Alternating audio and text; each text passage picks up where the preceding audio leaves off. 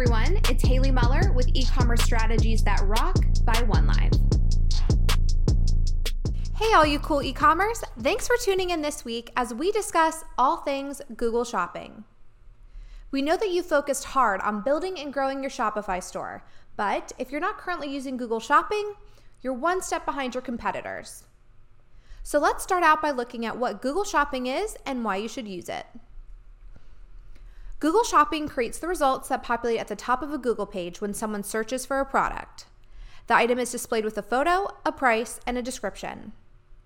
Humans are highly visual creatures, so even though you may have great SEO built into your site and it may populate a top result in your Google search, having your item displayed visually is even more important.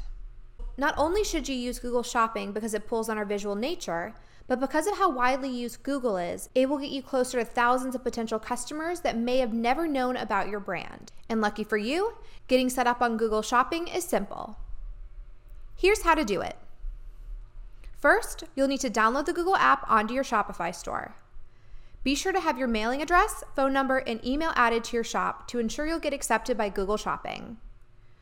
You'll also need some basic information to set up a Merchant Center account, so you'll want to have that ready.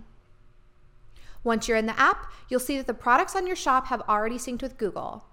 But before listing your products, Google will need to first approve them. So this is the page where you'll see if your product has or hasn't been approved.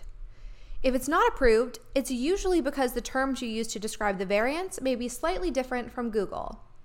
Luckily, the app will give you a reason for the denied approval, which makes the changes simple.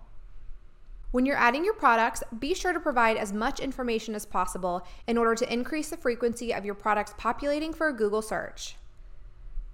Once your products are added, you'll want to set up Google Ads to make sure your products are constantly at the top.